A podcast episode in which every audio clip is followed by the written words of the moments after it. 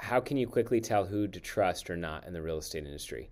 You know, trust is the most important thing. Um, you have to go off of referrals, personal relationships. You need to check references.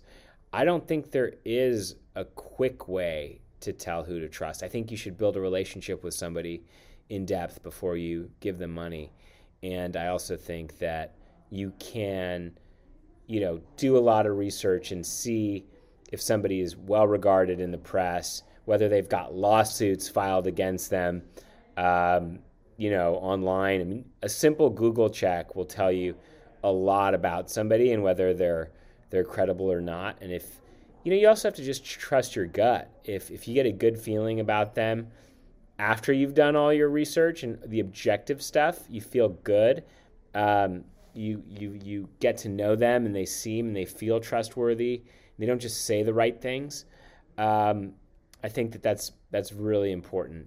You know, another thing too is that you've got to trust your instincts.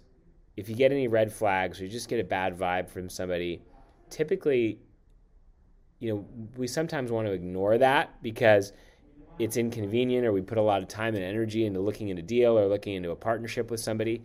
And the reality is your gut, your instincts, you know, is, are usually correct.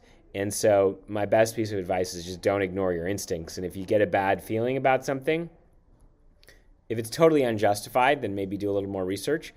But if you just get a bad vibe about somebody and then you do some research and it's not just all amazing, you know, press and PR and good media out there for them, if, if it's if they're not just squeaky clean, then I would I would probably avoid it if I got a bad feeling from somebody.